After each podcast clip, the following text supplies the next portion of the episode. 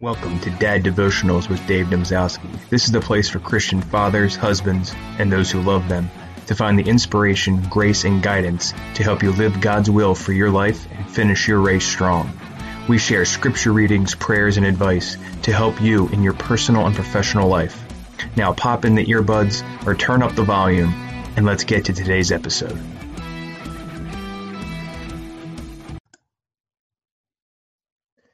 Good morning, folks. Welcome to Dad Devotionals.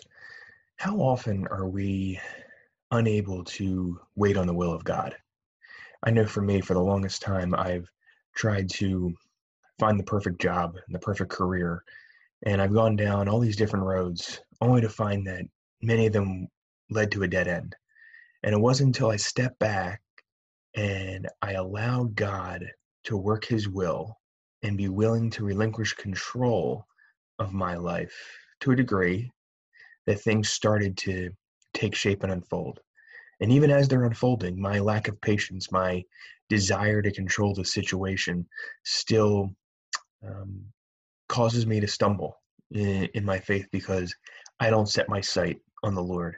And I think this segues nicely into into our um, scripture reading today from the Gospel of John, because today is the Annunciation of the Theotokos. We were preparing yesterday, and now today, the, the day has come, and this is the Gospel for that. So this is from Luke.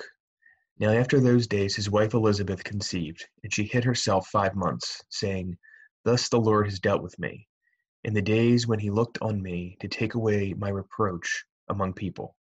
Now, in the sixth month, the angel Gabriel was sent by God to a city of Galilee named Nazareth to a virgin betrothed to a man whose name was Joseph, of the house of David. The virgin's name was Mary. And having come in, the angel said to her, Rejoice, highly favored one, the Lord is with you. Blessed are you among women. But when she saw him, she was troubled at his saying, and considered what manner of greeting this was. Then the angel said to her, Do not be afraid, Mary, for you have found favor with God. And behold, you will conceive in your womb and bring forth a son, and shall call his name Jesus. He will be great and will be called the Son of the Highest. And the Lord God will give him the throne of his father David, and he will reign over the house of Jacob forever, and of his kingdom there will be no end. Then Mary said to the angel, How can this be, since I do not know a man?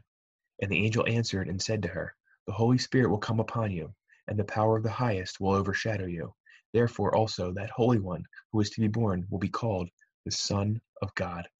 Now indeed Elizabeth, your relative, has also conceived a son in her old age, and this is now the sixth month for her who was called barren. For with God nothing will be impossible. Then Mary said, Behold, the maid servant of the Lord, let it be let it be to me according to your word. And the angel departed from her. For with God nothing will be impossible. Behold, the maid servant of the Lord, the servant of the Lord, let it be done to me according to your word. Let us remember that as we're going through not only this trying time with this coronavirus, but in every day. Let it be done to me according to your word. Those those words of Mary are ones we should carry with us as we navigate this life and try to live out God's will for our lives and die to self and put away our own selfish desires to serve Him and in turn uh, serve our brothers and sisters and our families. Hope you found some guidance today, and I look forward to chatting with you next time. Thank you.